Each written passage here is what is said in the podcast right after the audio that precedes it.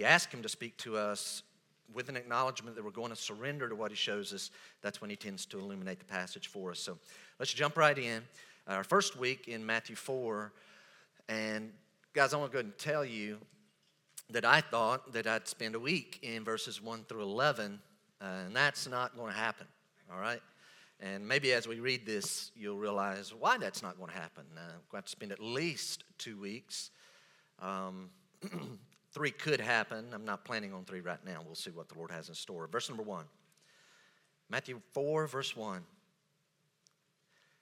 Then Jesus was led up by the Spirit, capital S, by the Holy Spirit, into the wilderness to be tempted by the devil. Strange verse. And after fasting 40 days and 40 nights, he was hungry. I think it's real clear there that as Matthew wrote this, he wants us to understand this is not a fast during the day, feast at night, like some religions do certain months out of the year. It's not that. And this is not just figurative language 40 days and 40 nights. This is very literal. So here he is. He was hungry, Jesus. And the tempter came and said to him, If you are the Son of God, command these stones to become loaves of bread. I mean, kind of feel that. 40 days, 40 nights, hadn't eaten anything. He's super hungry. Here comes the tempter while he's in that state. Come on. The stones, you've got the power. That stone right there, turn it into a loaf, piping hot loaf of bread. Throw you some butter in there, get some honey. You're out here in the wilderness. John Baptist lived out here in the wilderness. I don't know why you've been starving. Just, just do it. Do it now. But he answered, Jesus answered, It is written. Deuteronomy, I think this is 8 3 or 6 3, one of those. Man shall not live by bread alone, but by every word that comes from the mouth of God. Jesus just immediately put a ranking system. May look at that next week. Did you catch that? You're starving. This is you look, you look ridiculous. Look at you. Fix this. You can. No. Man should not live by bread alone, but by every word that comes from the mouth of God. Round one goes to Christ. Then the devil took him to the holy city. We know that's Jerusalem. Set him on the pinnacle of the temple. We're not sure, is this the temple proper? Is he 100, 150 feet up in the air of Herod's rendition of refurbished Solomon's temple? Or is this that portion that they say was a coming together out in the courtyard that was on the eastern section that had actually like a 450 foot drop? We're not real sure which one. But this really happened. The devil took him to the holy city, set him on the pinnacle of the temple, and said to him, if you are the Son of God, throw yourself down. Go ahead, jump, leap, go for it. Look, yes, it's high, but you, you'll be fine. Why? For it is written. Oh, it is written. Who's talking? This is Satan talking. For it is written. You like to quote Bible verses? I can quote Bible verses. I've got a verse for you, Jesus. Psalm 91. You know this to be true, Jesus. He, God, will command His angels concerning you, and on their hands they will bear you up, lest you strike your foot against a stone. Just jump. You know as well as I do, you'll never hit the. Look at him. Look at him. I know that. I remember that one. I used to live in heaven with him. Look at that one over there. Look at you know how quickly they can fly. Look how eager they are. Just do it. You'll never touch the rocks. How impressive would that be? Jesus said to him, Again it is written, You shall not put the Lord your God to the test. Jump. You've got Bible. Just leap. It'll be a huge wow factor. No, there's more to the story. The Bible also says you shall not put the Lord your God. You don't test God. Round two, that goes to Christ as well. Going to take a major comeback for Satan here. Verse 8. Again, the devil took him to a very high mountain and showed him all the kingdoms of the world and their glory. And he said to him, All these things, you see it? All these things I will give you. Do you understand? I promise. I know I'm a liar. I'm a father of lies. I know I lie all the time, but I really, really mean it, Jesus. I promise. All these I will give you if you will fall down and worship me. Please. Oh, you don't know how much. If you'll just fall down, just for a moment, just, just bow before me, worship me, I promise I'll follow, I'll give you all those things. Look at them. Then Jesus said to him, Begone, Satan, for it is written, You shall worship the Lord your God, and him only shall you serve. Then the devil left him, and behold, kind of true from earlier apparently, angels came and were ministering to him, no doubt bringing some food. Uh, so this is a big text. I'm going to tell you as I read this last week. Actually, weeks and weeks ago, I already had my outline in mind what I was going to do. I even mentioned on a Wednesday night, I think, to the men or someone that as I read this text, um, thought of it earlier. Hey, I got my points. We'll do this in one week, and if I can remember them, I don't have it written down. Yeah, here it is. Um, sin is tempting, Satan is real, but Jesus is stronger than sin and Satan. You're like, yeah, that's the point of this text. That's wonderful. The only problem is that's not today's outline, right? Now we're going to get across those same ideas, hopefully, at least over two weeks. We'll spend most of our time dealing with this first thought. It's not in your notes, but this idea sin really is tempting. Um, so Tuesday, I started reading this like I try to do, uh, and I would encourage you guys don't just read a text one time if you're trying to study it. So I try to read multiple times, and as I did, punch in a few thoughts in the computer and come back, punch in a few more thoughts. I'm going to tell you about the second, third time I started reading, I started having more questions than I had answers, and that's when I realized this isn't happening one week. And um, so today I usually like three points. Today we're going to have two. The first one has four parts to it. Um, and we had to cut some out to even get to that. Uh, question one, uh, we're just going to call it difficult questions. Can we call it that? Difficult questions. Now, I realize we could run, jump right in, get to the point of the text, and that would be great. But as I'm reading this, I keep having these questions come in my mind, and I'm thinking, I don't want to skip this. And I didn't know the answers. And I'm going to go ahead and confess to you that I'm going to give you some inadequate, imperfect answers. And some of you are going to be like, it got to be more than that. And some of you are going to get frustrated because the way your brain works, but I at least want us to be honest enough to say, hey, don't we have some questions here? So the first one is pretty simple. Uh, here's my first question. And these are difficult. This one, maybe not the most difficult. Question one What was the purpose? What was the real point of Jesus being tempted? That kind of bothered me. I'm reading this, I'm looking for preaching points and teaching points, but kind of hovering the whole time is what is the point? I'm not arguing with God like my tone is right now, but I'm like, Lord, your son finally comes to earth. He lives in obscurity for 30 years. He's finally announced. By the way, I skipped a whole point. I'm going to have to go back and get that, aren't I? I am going to go back and get that. So, but he's finally come to earth, and then he, he's living in obscurity. And then John the Baptist, that was my cue. John the Baptist finally baptizes him after resisting baptizing Christ. And then as he baptizes him, it was very important because the Holy Spirit descends on Christ. And as the Holy Spirit descends on him, that was John's cue. God the Father had already told him, the one that you see, the Spirit descend and remain on him, that's the one that's going to baptize in the Holy Ghost. He's going to be the Christ, the Messiah, and you're going to go tell everyone as his forerunner, this is the Christ. And John does that. Finally, Jesus is ready to go public, but God the Father sends him out into the wilderness. In fact, look back at verse number one. We're going to loop back, okay? Let's loop back and get our, our thought that I missed. Then Jesus, so after this wonderful thing, God the Father speaks out of heaven, This is my beloved Son. The Holy Spirit makes it clear, This is the Son of God. Then Jesus was led up by the Spirit. This is troubling.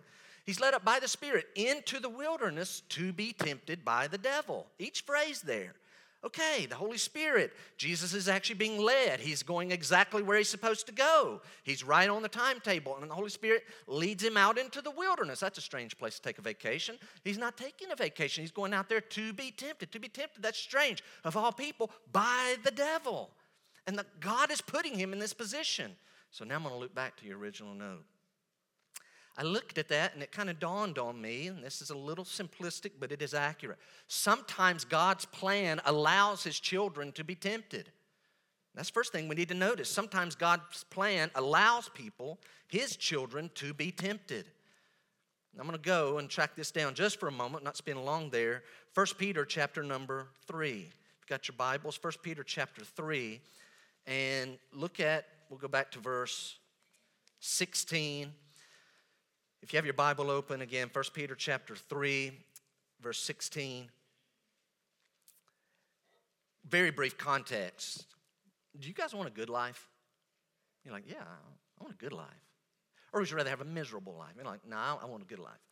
Uh, if, if you want to go back and read this, this will tell you how to, how, how to have a good life, all right? It says you want to love life and see good days. Here's a tip watch your mouth. Watch your mouth. Um, Keep your lips from speaking deceit. Turn away from evil. Do good. Seek peace. Really seek the peace. If you're here this morning, like, man, is, life's really bad right now. Why? Well, my neighbor's mad at me. Something about borrowed his pressure washer six months ago and I hadn't taken it back. He's upset. Uh, yeah. Got another friend. She's mad at me because I've been telling all the other friends, kind of gossiping behind her back. So she's mad at, yeah, life stinks for you right now because you're not doing right. So then, what the Bible is saying here before I read the text is verse 13 He who, who is there to harm you if you are zealous for doing what is good? Do the right things, life will be better. You say, so if I do the right things, I'll never have any problems. No, not exactly. Proverbially speaking, it will be better, but there will still be times when you could suffer for righteousness' sake. So, with, verse, with that in mind, verse 16, having a good conscience, put that in context, having a good conscience, that's how you should live life, so that when you are slandered, most of the time people are not going to go against you if you're doing the right thing, but every now and then, even when you're doing the right thing, so the text says, having a good conscience, so that when you are slandered, those who revile your good behavior in Christ may be put to shame. People may still talk about you and you're doing the right thing, but hopefully you'll be living such a life that everyone else will be saying, hey, you need to leave them alone. There's nothing wrong with what they've been doing. And verse 17 kind of reminds me a little bit of Matthew 4. For it is better to suffer for doing good, if that should be God's will, than for doing evil. So do the right things. You may suffer for it and be persecuted, but it is better to suffer for doing good than for doing evil. You see those two phrases in verse 17a and 17c? Look tucked right in the middle. If that should be God's will. If what should be God's will? It's better to suffer for doing good. Oh, God would never let that happen. That may be God's will. Verse 18 then said, well, you may think, God would never let the innocent person suffer. Well, verse 18 says, For Christ also suffered once for sins. Okay, that makes no sense. Why is he suffering for sins? The righteous for the unrighteous, that he might bring us to God, being put to death in the flesh, but made alive in the spirit. So I read that, and I know that's a little apples to oranges. That's not exactly talking about being tempted to sin. But the note that we just took, I hope, is representative of an accurate line of thought. Sometimes God's plan allows His children that are here today, me included, to suffer, to be tempted. Now back to Matthew chapter 4.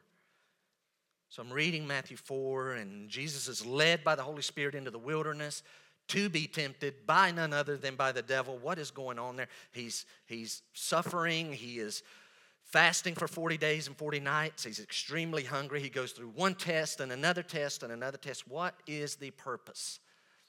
And again, as I said a while ago, there's got to be something better to do with 40 days. Okay, he's in obscurity for 30 years. He's finally ready to launch. He's only going to minister on earth for two and a half to three years. 40 days is a long time.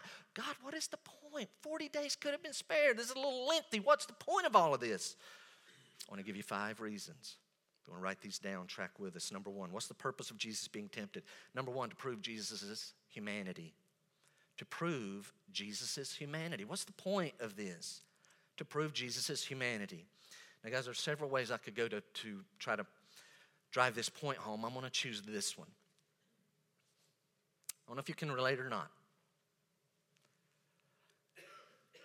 There have been times I have tried to minister to certain people. Sir, I have a literal picture in my mind.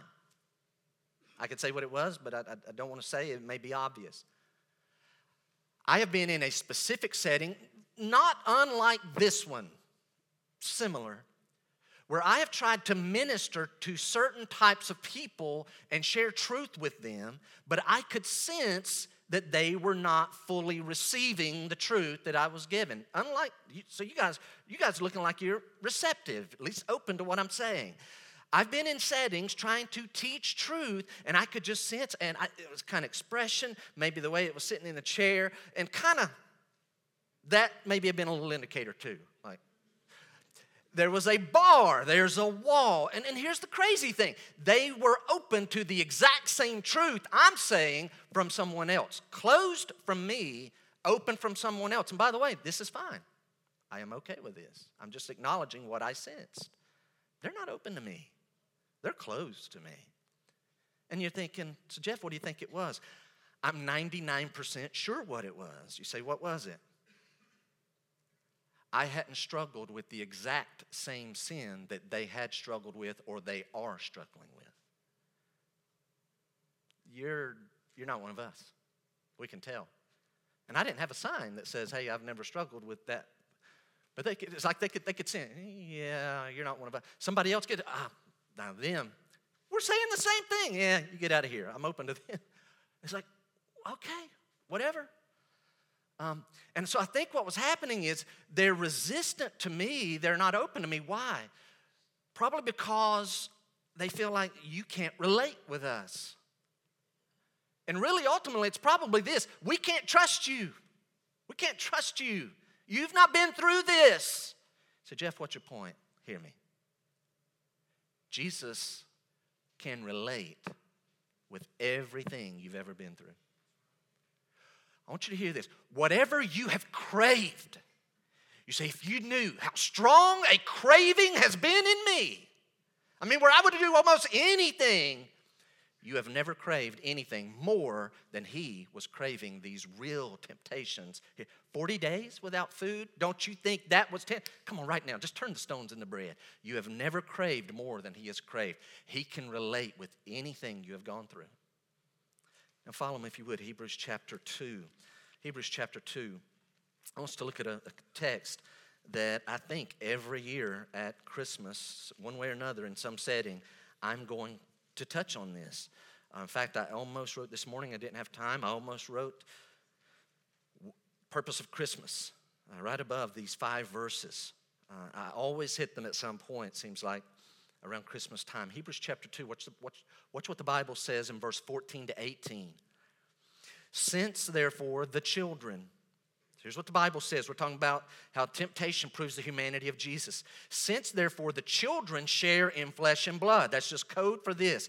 Since Abraham's descendants and those who are Abraham's descendants by faith, the human race, since, therefore, the children share in flesh and blood, since we're human, he himself, literally, God, God the Son, He Himself likewise partook of the same things. There's Christmas. We're going to see five reasons why Christmas happened. He Himself partook of the same things. Why? Number one, that through death He might destroy the one who has the power of death, that is the devil. Why did you become human, God?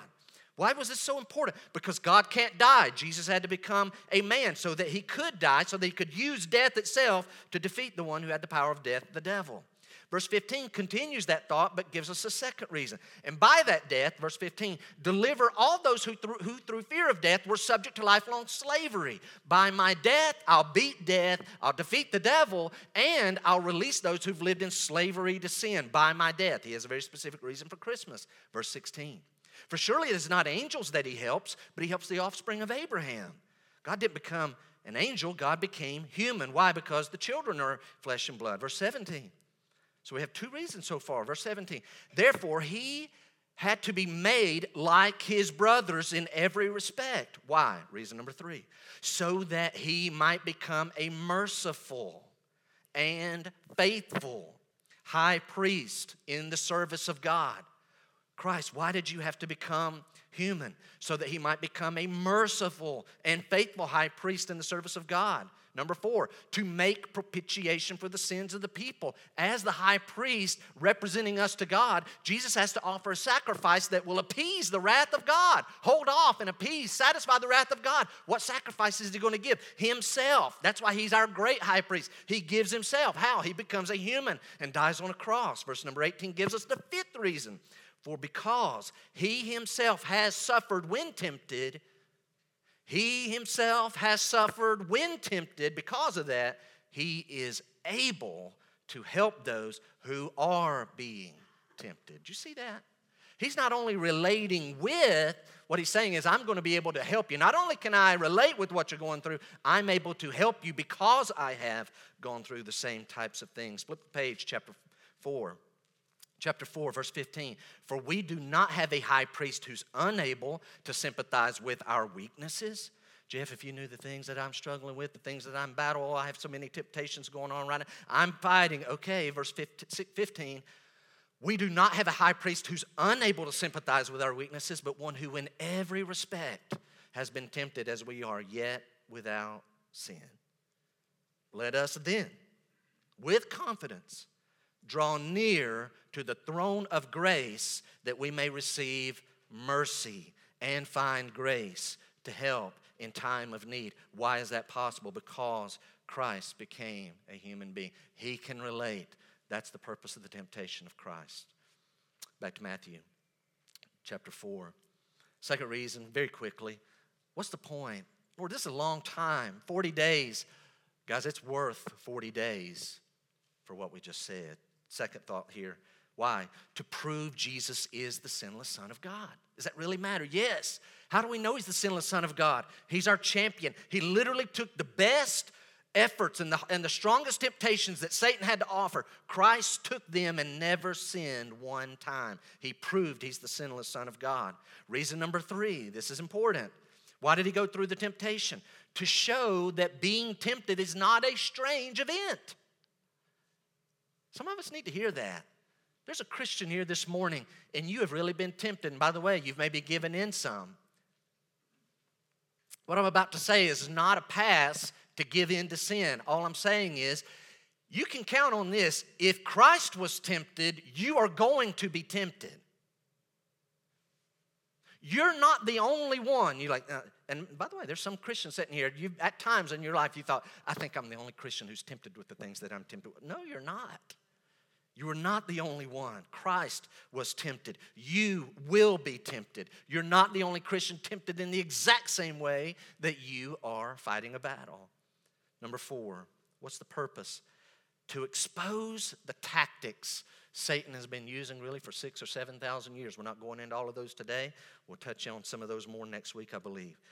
By the way, you see these tactics in verses 1 through 11 if you paid attention.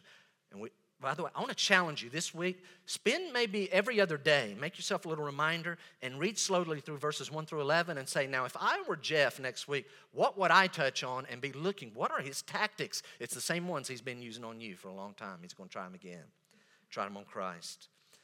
But ultimately, the fifth reason is to illustrate how to overcome temptation. Why? What's the point? Aren't there better things to do with 40 days? No, this is a great use of 40 days because it proves his humanity. He can relate. He really is the sinless Son of God. Being tempted is not a strange event. Here's what Satan does over and over. You see it in the text, and it illustrates, if you'll pay attention, we'll see this eventually. This is how you overcome. And by the way, this is the only way to truly overcome moving forward. Don't try other ways. What Jesus is saying is, this is how you do it. Hey, this is how you do it. How? What I do, this is how you do it. Second question is not as lengthy, but I had to ask it. And so I want to ask it. I was troubled by this, like, okay, wait. Is being tempted the same thing as sinning? Is being tempted the same thing as sinning? So Jesus is here in the wilderness and he's brought out there to be tempted, but isn't being tempted the same thing as sinning? No. Let's talk about it briefly. If you want to write the following To be tempted is not of itself sin. To be tempted, you're like, I am tempted by certain things. They're really strong temptations in my life. To be tempted is not in and of itself sin. You say, so when does it become sin? I'm going to offer this. This is not out of a book, it's probably a compilation of things. You feel free to pick it apart. It's not a perfect answer, but I offer the following Temptation becomes sin when we give it a place in our thoughts. And when we give it a place in our thoughts, we now let it move into our heart. And I don't mean this muscle, I mean into our core being. So here's what happens you're minding your own business, something pops in your view, or a thought out of nowhere hits your mind. It has strong potential to turn into sin. It is not sin yet, but if you give it more thought, you're going to maybe write this in a moment. It's not the thing that pops in your view that you weren't planning on, it's the second look. Did you catch that? It's like, oh my goodness. You just moved it into sin. It's not this, where did that come from? Hmm. Think about that. You are moving it into sin to complete my thought. It becomes sin when we give it a place in our thoughts and we let it move through our heart and affect our will. It's the second look, it's the second thought. Kind of maybe a real, real practical, very simple. Guys, it is not sin to notice that someone else's house is nicer than yours. Wow, this is awesome. Your house is like so much better than mine. Or their car, or their clothes. Where did you get that? oh, I love that. You have not necessarily sinned. You've just acknowledged probably a fact. Wow, your 2019 is nicer than my 88. You think? Unless you've had a classically restored something. Okay? You're just acknowledging there's no sitting. Here's the question, guy. Okay, your house, your car, your clothes, your hair, your teeth, your personality. Well, you, you got great personality. Wonderful. What are you going to do with that? Do you let that fester and churn and throw a lot of energy at that so that it turns into discontent? Now it has become sin. I could say it this way it's when we let the temptation linger in our mind and start building a nest. I, I, literally think it's a split second. I can't tell, Jeff, when does it go split second? I can't tell you split second, but when it goes from a temptation, here's a desire, something that was thrown at you, to now you let it linger, you give it thought, you give it another look. Let me say it this way. A married person, so here's two married persons. It is not sin for a married person to acknowledge to recognize that another person is attractive. That's human. That's human. They've not sinned. It's the second look, the second thought, throwing some energy at that potential of an attraction so that it turns into lust. That's the sin. Being tempted sinful? No, not of itself. These things we read here in Matthew chapter number four tempted Jesus. But notice what he did. He quickly dismisses them as not God's will for me at this time. Third question before we look at it, we need to read a text. So mark your spot, go to James chapter 1. And I am quite sure that some of you sitting here probably already had this in your mind. Like, what if we're going to James 1 today? As you read Matthew 4. Maybe you're reading that and you started thinking, wow, this is actually an unusual text. He's following the Spirit. He goes exactly where he's supposed to be, doing exactly what he's supposed to do. And lo and behold, he's in temptation. He's in a real battle. And this is Jesus, the Son of God. So we have this question. Look, if you would, James chapter 1, verse number 12. We'll read down to verse 15. Blessed is the man who remains steadfast under trial. Steadfast means you don't just stand. It wouldn't be steadfast if there wasn't resistance, resistance, hardship, trial, suffering, temptations. He'd been talking about that back in verses 2 and following, 2 to 4. So, verse number 12 Blessed is the man who remains steadfast under trial. So, do this For when he has stood the test, he will receive the crown of life, which God has promised to those who love him. Be steadfast, don't fall down. So hold your ground. So do this, stand firm. Verse 13, don't do this. Don't do verse 13. Let no one say, when he is tempted, I am being tempted by God. For God cannot be tempted with evil. And he himself tempts no one. Verse 13 again, let no one say when he is tempted, I am being tempted by God. This is God's fault. God's the one that made me. This isn't my fault why I keep doing that. I'm just made this way. This is not my fault. This is God's fault. Let no one say when he is tempted, I am being tempted by God. Notice, for God cannot be tempted with evil. God cannot be tempted with evil, and he himself tempts no one. But each person is tempted when he is lured and enticed by his own desire. You're saying, wait a minute, wasn't Jesus tempted? Verse 14 again. Each person is tempted when he is lured and enticed by his own desire, his own kind, his or hers own kind of desire unique to their situation at that time. What tempts me may not tempt you, and what tempts you may not tempt me. But here's where verse number 14, here it comes. It's, it's luring, it's enticing. By the way, sin has not happened in verse 14.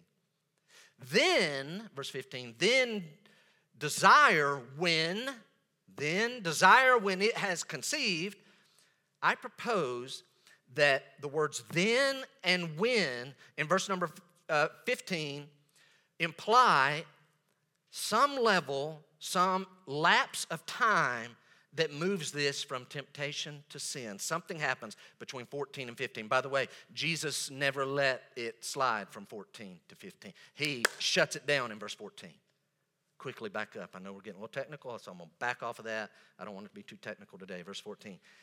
God's not doing this. Each person is tempted when he is lured and enticed by his own desire. Sin hasn't happened yet. Then desire, this is when we let it get down into us, gets down into the soul, the heart, and starts affecting the will. Then desire, when it has conceived, gives birth to sin. And sure enough, sin, when it is fully grown, brings forth death. Now, you already know the questions I'm going to ask there, don't you? It's twofold. So I'm reading Matthew, thinking about James. Flip over to James and read that, refresh myself. So I have these questions. It's two part. Here it is. How can James 1 verses 12 through 15 say God is not tempted by sin, yet Jesus was tempted? Isn't Jesus God? So I've got a problem. Maybe James is applying to God in the Old Testament and it changed 2,000 years ago. The only problem with that, James was written after Jesus' life, death, and resurrection. Second problem how does this text say that God does not tempt any man, yet he very clearly is the one who sent Jesus into the temptation? How can the Bible say that? He doesn't tempt. He, he definitely he set all this up. Which one's wrong? So we got to make a decision. One of these passages is wrong and needs cut out of our Bible, right? We have a, we have a major contradiction. No. And I'm going to offer some possible solutions, and this is where I admit those of you that your brain works a certain way, you're going to get frustrated with, with my possible answers. How can the Bible say this? God is not tempted, yet Jesus is tempted. Can I offer the following? James says, God is not tempted. God is not tempted by sin, then, now, or ever. God cannot be tempted by sin. Watch. But Jesus, as an actual man, can be tempted told you you wouldn't like the answer, but that's the answer I'm going to offer. God cannot be tempted, but Jesus, as an actual man, but he's not Jesus. I'm agree.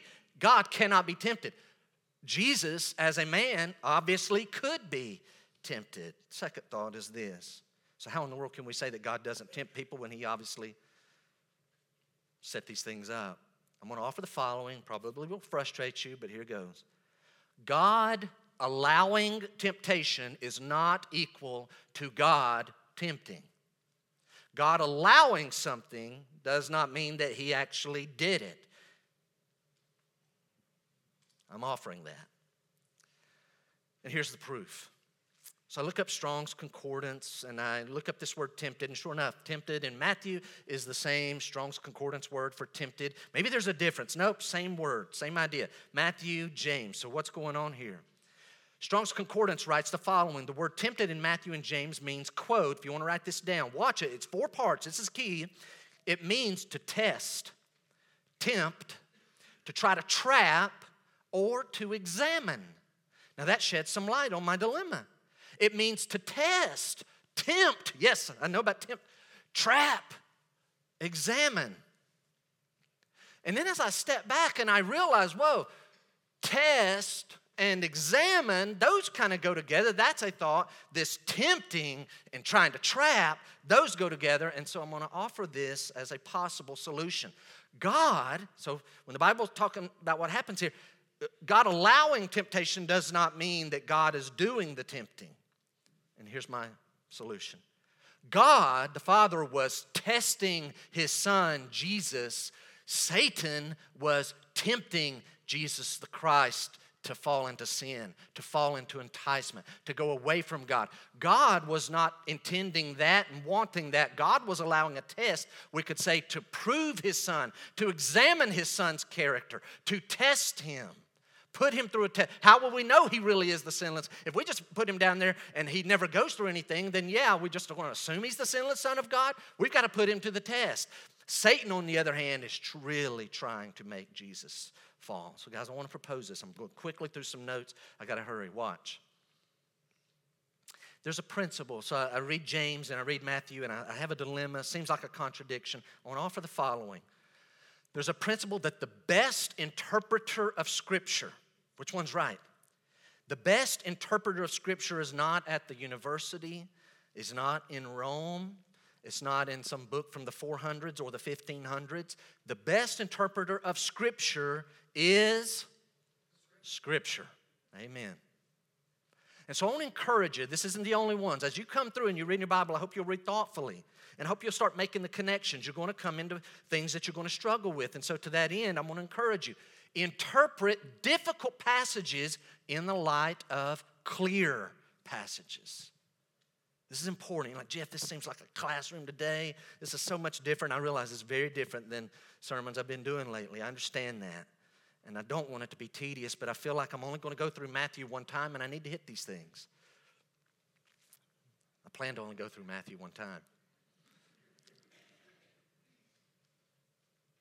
Let me draw that point. Watch this. Satan knows the Bible. Satan is even willing, as I read this this week, occurs to me, Satan knows the Bible. You like to quote? I can quote. He tempts, Jesus quotes a verse. Fine, I can quote a verse. He knows the Bible. He is very fine with quoting the Bible for his purposes. Verse 6 really blows me away because if you think about it, in it, Satan is not only presenting a passage of Scripture, he's actually encouraging Jesus to trust it and act on it. Hey, that's good preaching. Here's a passage. Put your faith and trust in this passage and now act on it. That's what Satan's doing with Jesus. But notice what Jesus does. Jesus does not just rebuke Satan like you've totally misunderstand what that passage is saying. He doesn't do that. Psalm 91 does offer that as a promise to God's people. And if it's promised to God's people, then surely it applies to the very Son of God. So Satan, it's not that Satan is totally misusing this passage. Watch what Jesus does. This is key. Jesus says, here's the rest of the story. We have to balance that pa- that passage is true. So I could say it this way. Yes, angels were given charge to protect God's son. Yes, they are. But the key word in Jesus' response is the word again. I hear that passage. But again, in addition to that, alongside of that, we have to balance that passage with this passage. We got to bring in all of Scripture. Satan, what you've got to remember, and I know you know this, Psalm 91 is actually, I'm going to go back and touch it. Psalm 91, verse number 9. Because you have made the Lord your dwelling place, then it talks about the promise. Chapter Psalm 91, verse 1 says, He who dwells in the shelter of the Most High will abide in the shadow of the Almighty. These promises that, that Satan pulls up about, yes, just angels have been given a charge over you. These are not for just anyone, it's for people who meet the conditions of verse 1 and 9. Again, he who dwells in the shelter of the Most High will abide in the shadow of the Almighty. Shadow, like really, really close to God. Verse number 9, because you have made the Lord your dwelling place. What Jesus knows is you've pulled out a verse that seems like I should just launch, but I know that that has to be balanced with this other passage. That verse, the promises are for people who obey God and live close to God and live in harmony with God. Jeff, what's your point? Getting technical, you're losing me. Here's my point Jesus knows I could on this pinnacle, whether it be 100, 150 feet, or whether it be 450 feet. Yes, I could, and yes, they will. But just because I can doesn't mean I should, because that is not God's will. That would be out of God's will. I would be tempting God. Guys, that would be like the person who has the sick child and refuses to take them to the doctor, and because they're waiting on a miracle from God, and the child ends up dying, and then they get mad at God. Wrong thinking. Jesus knows that would be reckless living for me just to go out and act like I get to live any way I want, pull a passage of scripture, hold God hostage with it. And if I were to jump off of here, then these angels, because God's got to keep his word, they've got to break my fall. That is reckless living. Jesus knows it would be sin to assume God is supposed to perform miracles as I go to live how I want to live. That would be sin. Again, round two goes to Christ. So, still in Matthew, but I want you to just, just, just put it on the screen as I round out this thought. Don't forget what 1 Corinthians 10 13 says.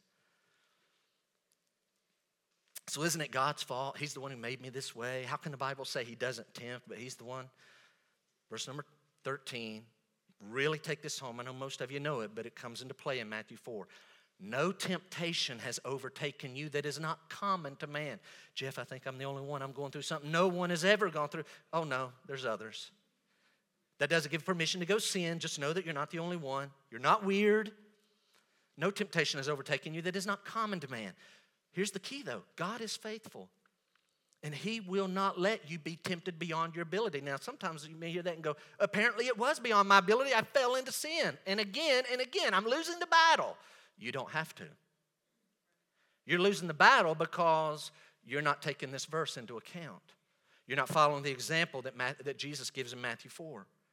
Look at the verse again. God is faithful, and He, here's a promise. This is a fact. God will not let you be tempted beyond your ability. Well, apparently it was. No, it wasn't. But with the temptation, oh, here comes the temptation. I see it, I feel it.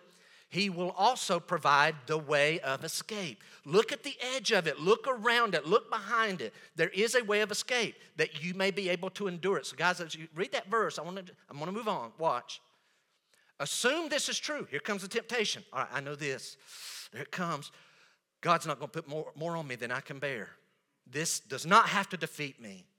God never puts a person in a position where they have to sin. They must fail. God does not do that. So I know there's an escape I need to find. I need to assume it's true. I need to find the way of escape, and I need to choose the way of escape, and I need to do it quickly. That's exactly what Christ did.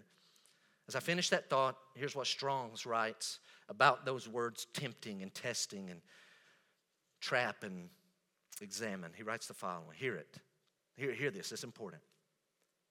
The difference between a test and a temptation is found in the tester's motivations and expectations. The devil tempts the believer that the believer might fail God's standards of faith and sin. That's what he's after.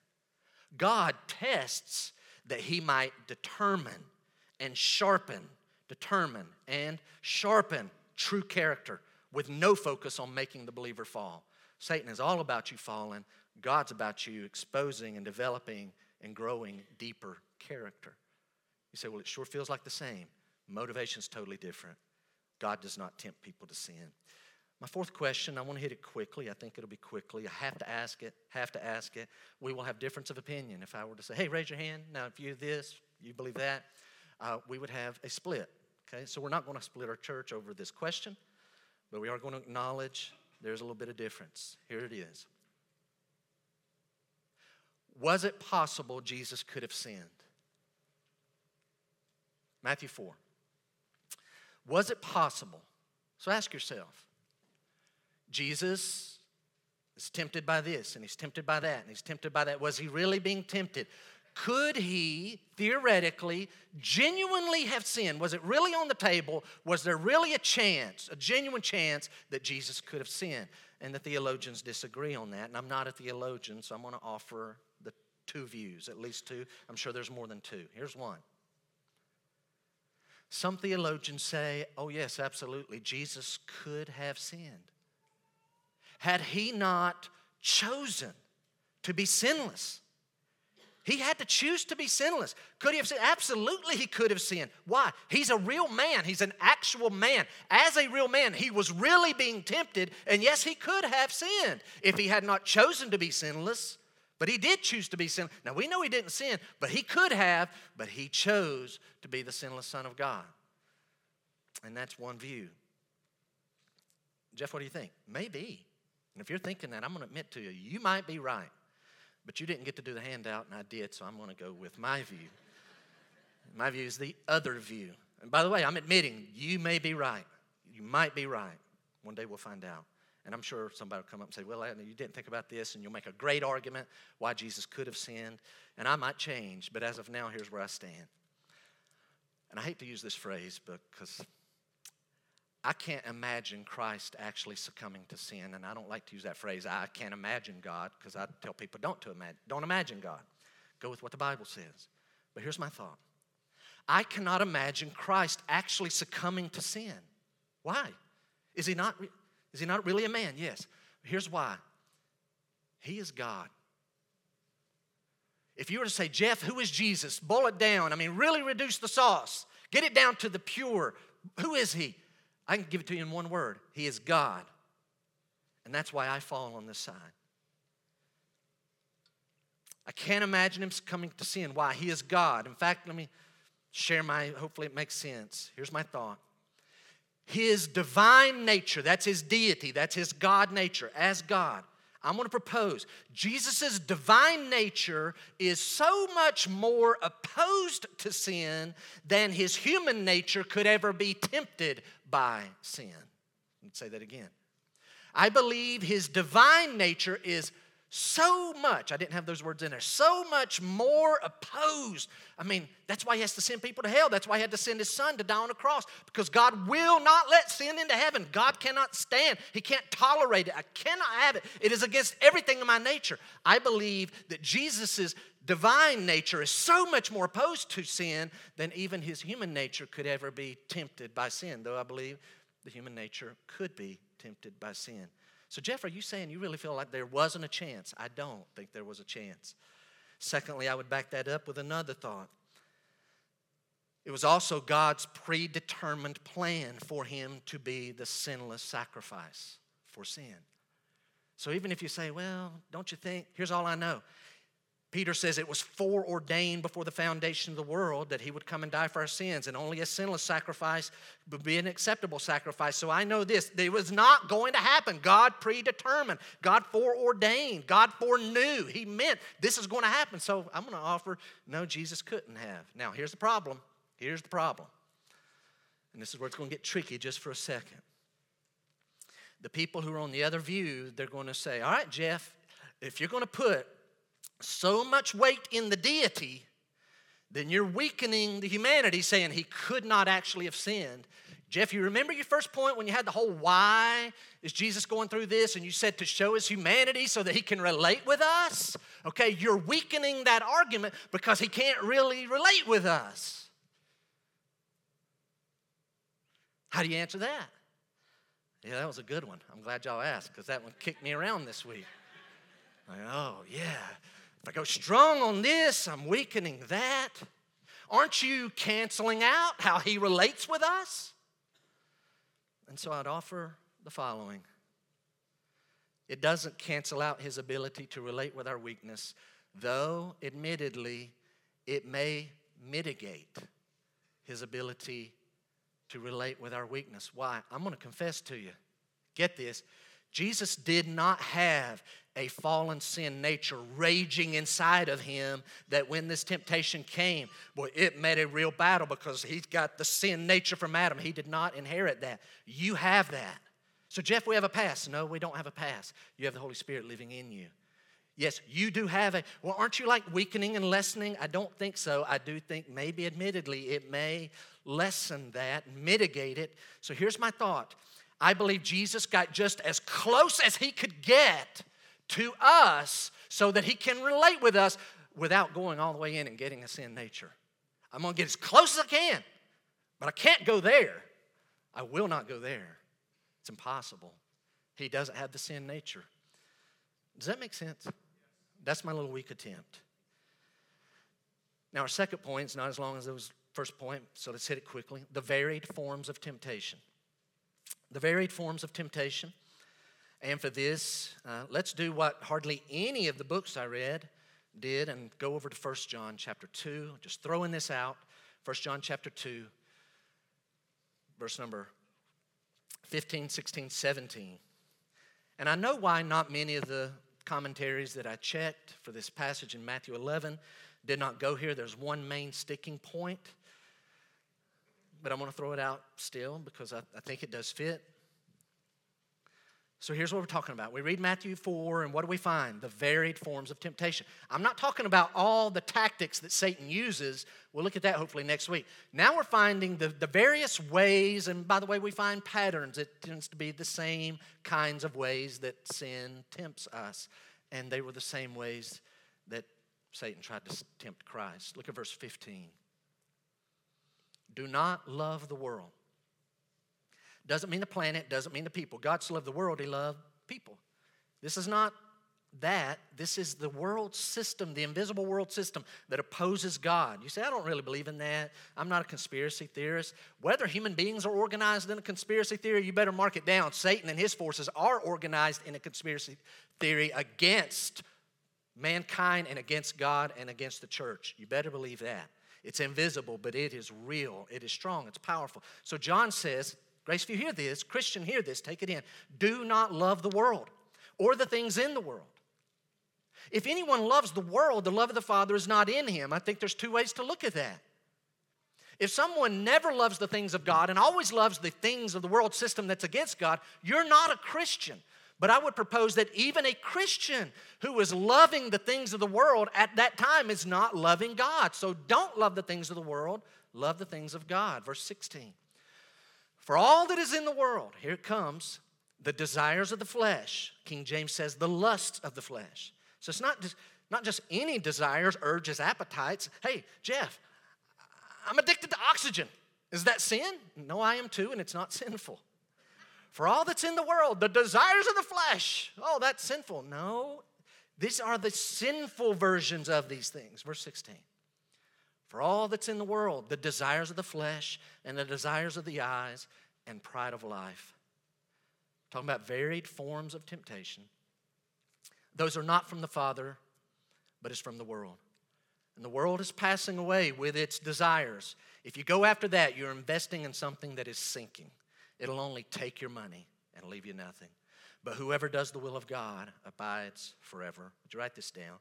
Satan tempted Jesus in the same exact way he tempted Adam and Eve, and it's the same exact way he attempts you and I. How? With the, through the avenues of the desires of your flesh. Again, this is the evil, the sinful version of those. He's trying to play on your normal human desires and turn them into wrong desires, lust of the flesh, the desires of the eyes, the pride of life. How does he do this?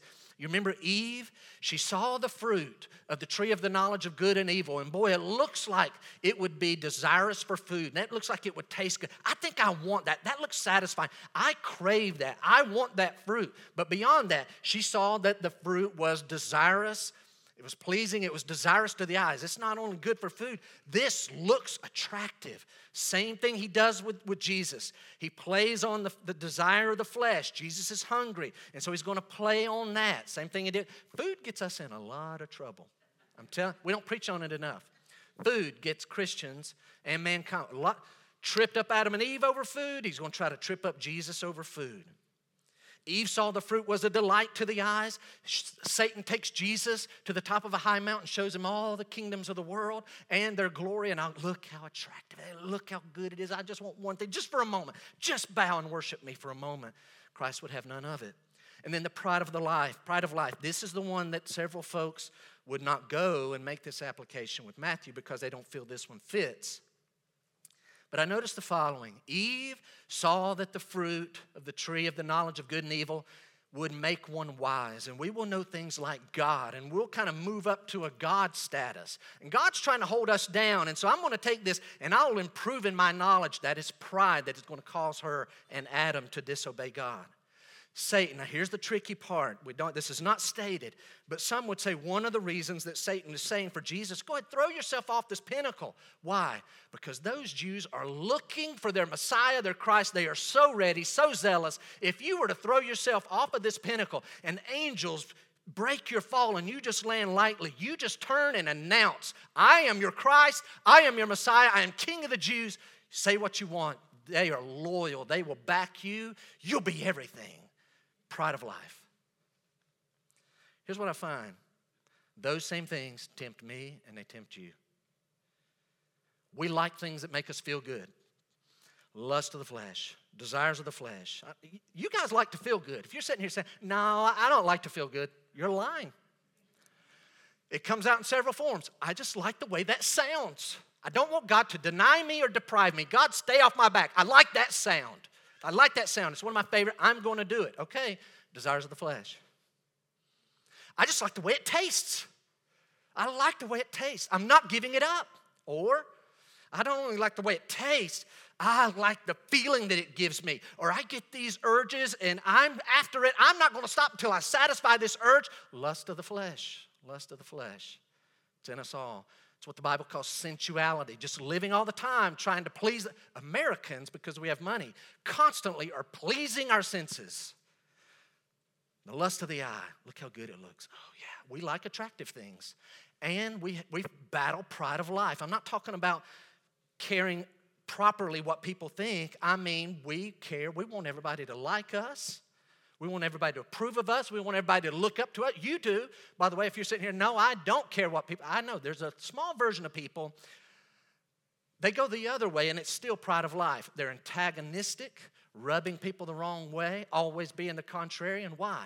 See, I don't care what people think. No, you love being looked at as edgy and against and willing to to question authority and go against. It's still pride. You want people to think a certain way of you. Most of us, it's the opposite. I just want everybody to like me.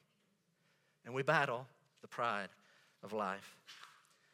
So this morning, as I come down the home stretch, Matthew, so Jeff, we're going to look at all these temptations. No, just look quickly at verse 2 and 3. After fasting 40 days and 40 nights, he was hungry, and the tempter came and said to him, If you are the Son of God, command these stones to become loaves of bread. Jesus was actually a man. This is key. Appetites just like yours. Please don't anybody read this and think Jesus was drawing on some special ability to be impervious to hunger. That's why he could go 40 days and 40 nights. No. How hungry would you be after 40 days? What would you do for a meal after 40 days? You're like, after 40 days, I think I'd do about anything. So here's one more thing that nagged at me. This nagged at me. God, He's hungry. What's wrong? And some of you thought this. So, what is wrong with just turning some stones into bread? He's hungry. What's the big deal? MacArthur, I think it's your last note, writes the following. It helped me. I think hopefully it'll help you. So, what's the big deal? Satan was hoping to persuade Jesus to demonstrate his power, to verify that it was real. That's what he's after. And still, if you're like me, you're like, so still, what's the big deal? So he gives Jesus a chance, prompts him, prods him, provokes him. Show your power. You've got it. Is it real? Just turn these stones. Satan was hoping to persuade Jesus to demonstrate his power, to verify that it was real. Now, here's the key but that would mean violating God's plan that He, God, set, the, I'm sorry, that Jesus, He set that power aside in humiliation and use it only when the Father willed. I understand that is not clear in the text, but I think MacArthur's exactly right. If you want to make a little note, Philippians 2 7 and 8, we're not going there. Philippians 2 7 and 8. Jesus humbled himself, he emptied himself. Apparently, he and, he and God had a plan. You will set your powers, your God powers aside. You will only use them when I give you permission to use them. Here he is 40 days without food, 40 days and 40 nights. It's not a power, it's not an ability thing, it's a thing of God's will. To finish the quote, Satan wanted Jesus to disobey God. That's what's happening. And so I'm going to propose to you, I'm almost done, but hang with me. I'm going to propose to you that Jesus' quote in verse number four means he knows he could draw on that power. Just turn these stones. Jesus never says, Oh, that? I couldn't do that. Yeah, you can. Oh, no, I don't have that ability. He doesn't say I don't have that. He knows he has that ability. So, what's the point? He knows it's not God's will. So, here's where I want to finish. I want you to dial in. We're not going to do an imitation. In fact, today I'm going to pray and we want to have a final song, okay? So, we'll not be 12 15 getting out, all right? But I want you to get this. Sometimes our appetites can be satisfied righteously. Sometimes our appetites can be satisfied righteously. But at other times, God calls us to wait or to take a lesser amount, and that'll be enough. Hang with me. Sometimes you have an urge, you have an appetite, have at it. Other times, there's this waiting or there's this certain amount. And I'm going to propose to you be careful, watch this. That waiting or certain amount is when natural appetites become gateways to sin. They're natural appetites, by the way, they're not sinful.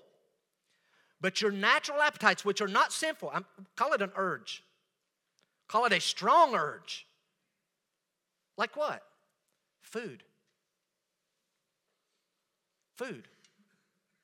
A natural appetite for food can become a gateway for sin. How? It's called gluttony. And as John said a couple of Wednesday nights ago, we don't ever preach on that. I struggle with that. Now I got a nice jacket that runs flows a little little room on it. I'm not coming in at the same LBs I was when I was 35. Jeff's got issues. And if it isn't even just about weight, it's about comfort and pleasure. And I'm going to get my pleasure from food rather than spending time with God. We have a real problem with food. Careful, by the way, sometimes have at it, enjoy, get what you want. Other times, uh, certain that, that's plenty.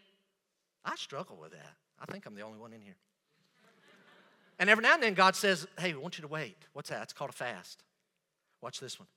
Appetite for sleep and rest. I just tired. You know why? Because you're a human being. Just tired. I just need a nap. I just need to go. I just need, if I could get six tonight, I'll be good. Some of you like, I got to have my eight. Okay. So what's the problem?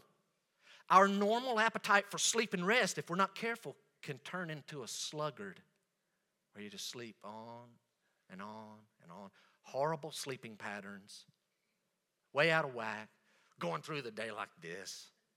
Alarm clock went off at six. The nerve of that alarm clock. Why are you so irritable? I don't know. What time did you go to bed? 2:30. Can't keep a job. Why?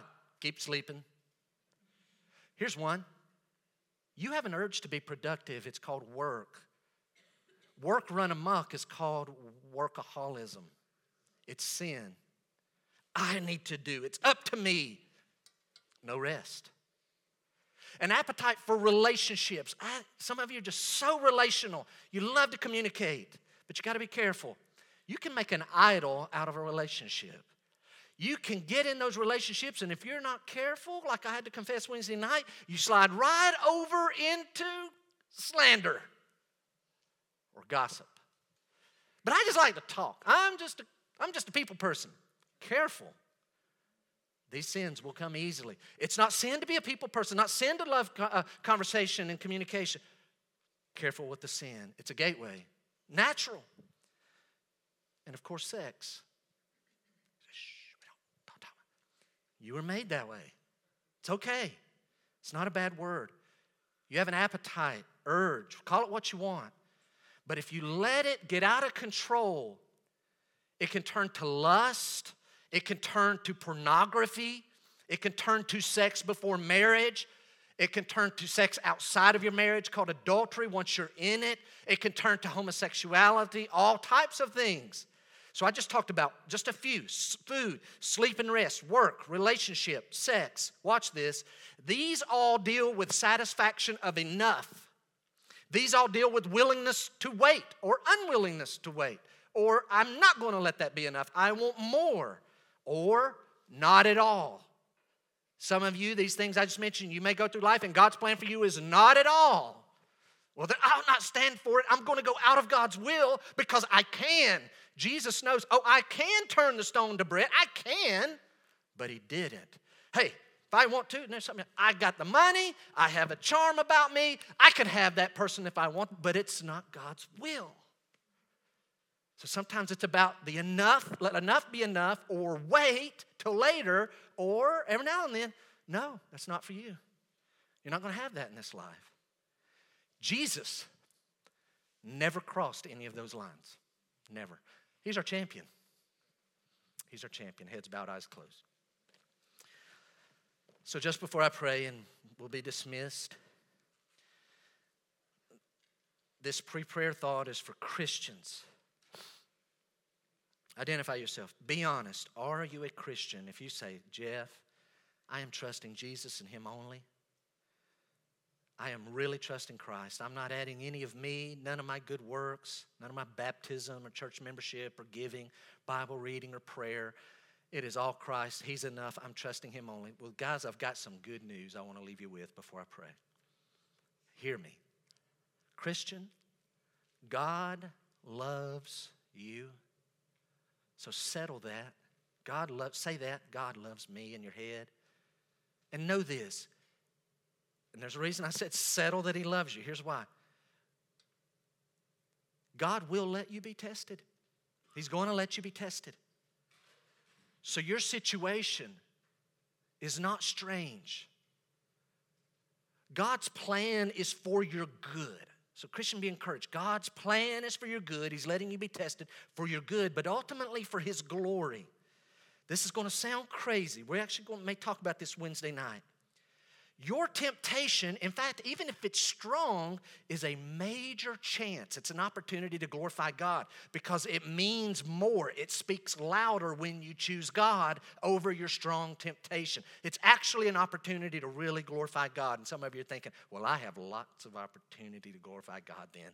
I have some strong urges and strong temptations. Hey, trust your Lord. Know this to be tempted is not sin. Sin is the second thought. It's the second look. It's the mental nesting. Just let it setting up a nest, letting it linger. That's the sin. Remember, you never have to sin. There is a way of escape. Assume it is there, find it, choose it, and know that Jesus is our high priest who knows our struggles. And so in prayer, run to him. Come back in the next week or two and let's learn how Jesus won the victory. There's definite techniques that work. And until then, know this this is not a, a license to sin, but you need to know this.